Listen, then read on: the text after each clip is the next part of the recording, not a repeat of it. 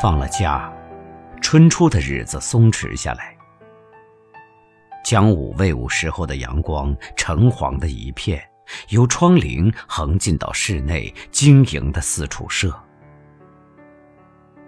我有点发怔，习惯的在沉寂中惊讶我的周围。我望着太阳那湛明的体质，像要辨别它那交织绚烂的色泽，追逐它那不着痕迹的流动。看它洁净的映到书桌上时，我感到桌面上平铺着一种恬静，一种精神上的豪兴，情趣上的闲逸，即或所谓窗明几净，那里默守着神秘的期待，漾开诗的气氛。那种静，在镜里似可听到那一处争从的泉流，和着仿佛是断续的琴声，低诉着一个幽读者自娱的音调。看到这同一片阳光射到地上时，我感到地面上花影浮动，暗香吹拂左右，人随着晌午的光霭花气在变换。那种动。柔谐婉转，有如无声音乐，令人悠然轻快，不自觉地脱落伤愁。至多，在舒扬理智的客观里，使我偶一回头，看看过去幼年记忆步履所留的残迹，有点惋惜时间。微微怪时间不能保存情绪，保存那一切情绪所曾流连的境界。倚在软椅上，不但奢侈，也许更是一种过失，有闲的过失。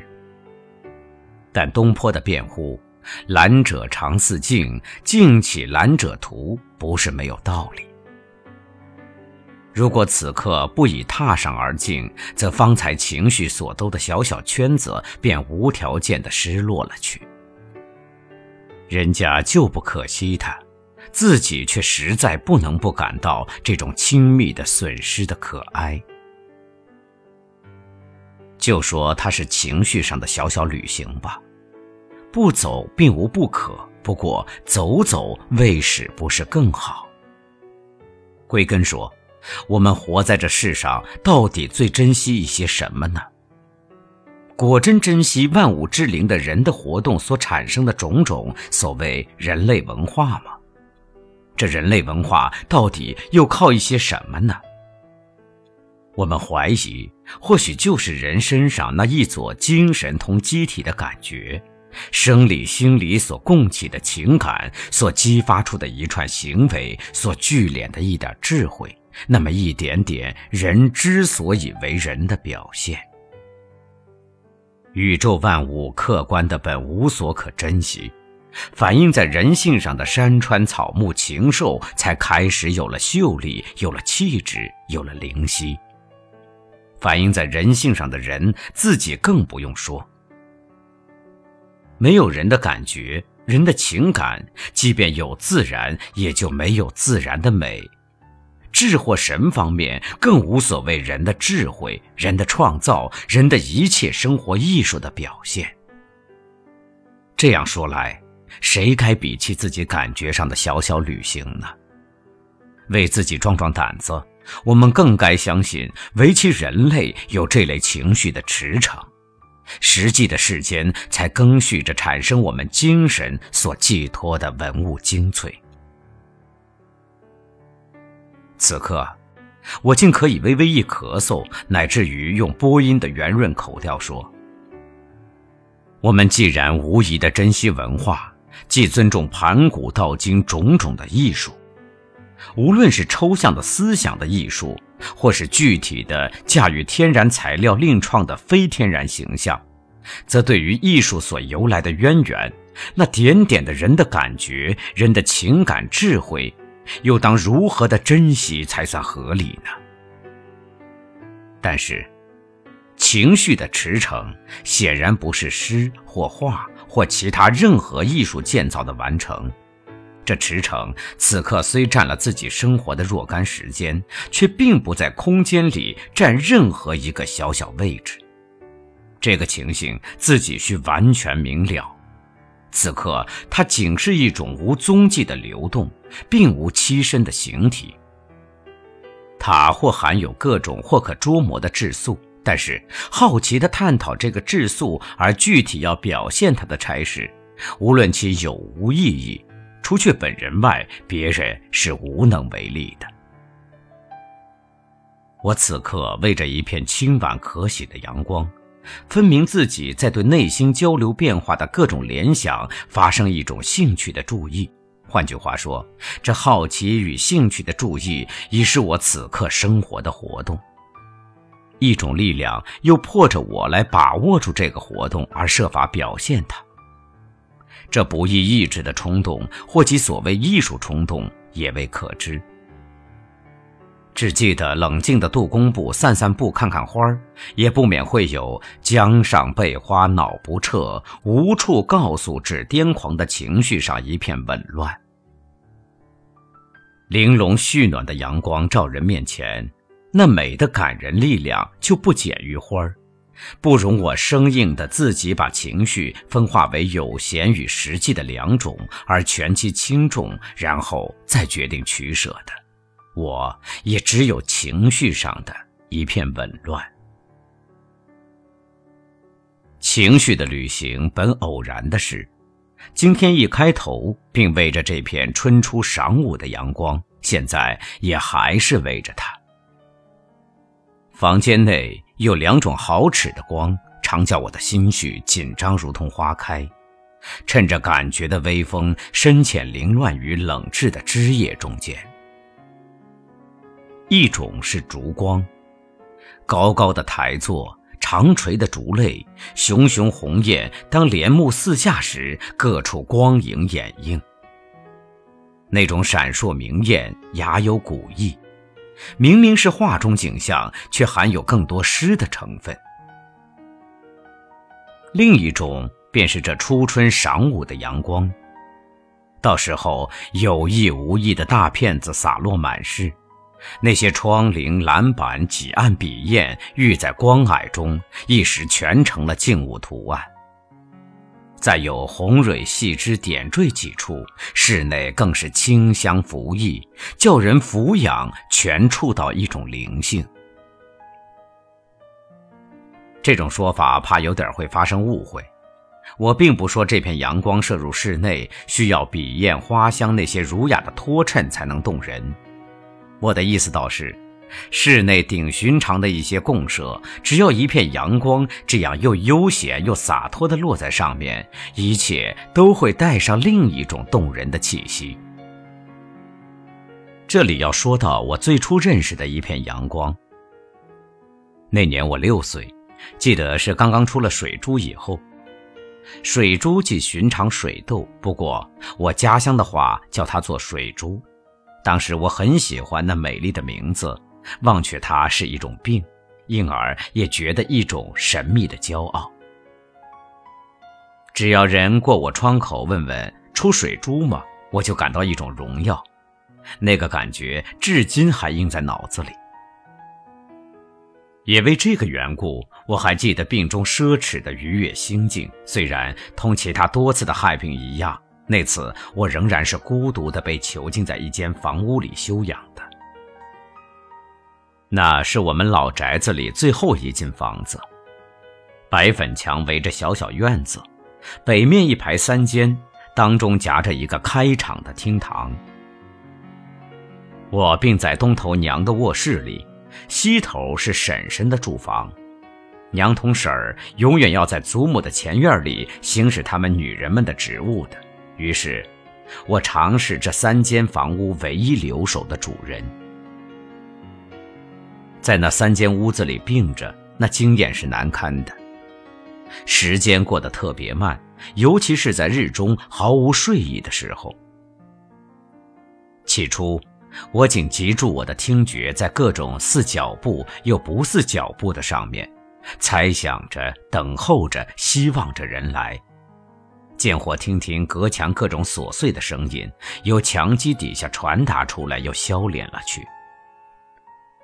过一会儿，我就不耐烦了，不记得是怎样的，我就蹑着鞋，挨着木床走到房门边房门向着厅堂斜斜地开着一扇，我便扶着门框，好奇地向外探望。那时，大概刚是午后两点钟光景，一张刚开过饭的八仙桌异常寂寞地立在当中。桌下一片由厅口处射进来的阳光，谢谢融融地倒在那里。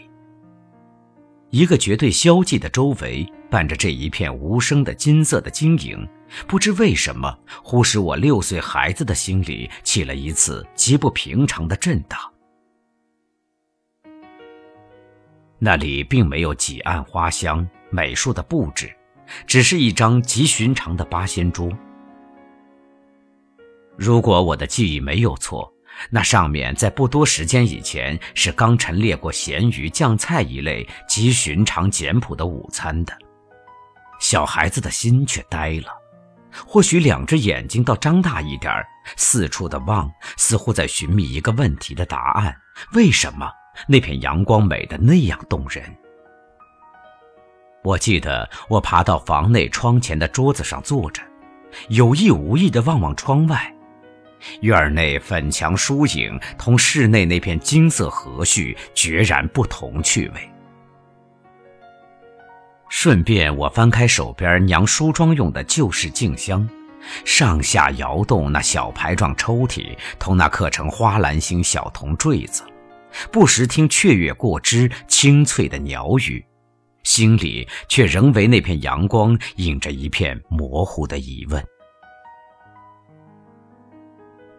时间经过二十多年，直到今天，又是这样一线阳光，一片不可捉摸、不可思议、流动的而又恬静的瑰宝，我才明白，我那问题是永远没有答案的。事实上，仅是如此。一张孤独的桌，一角寂寞的厅堂。一只灵巧的静香，或窗外断续的鸟语和水珠，那美丽小孩子的病名，便凑巧永远同初春近晨的阳光整整复斜斜的，成了我回忆中极自然的联想。我情愿化成一片落叶，让风吹雨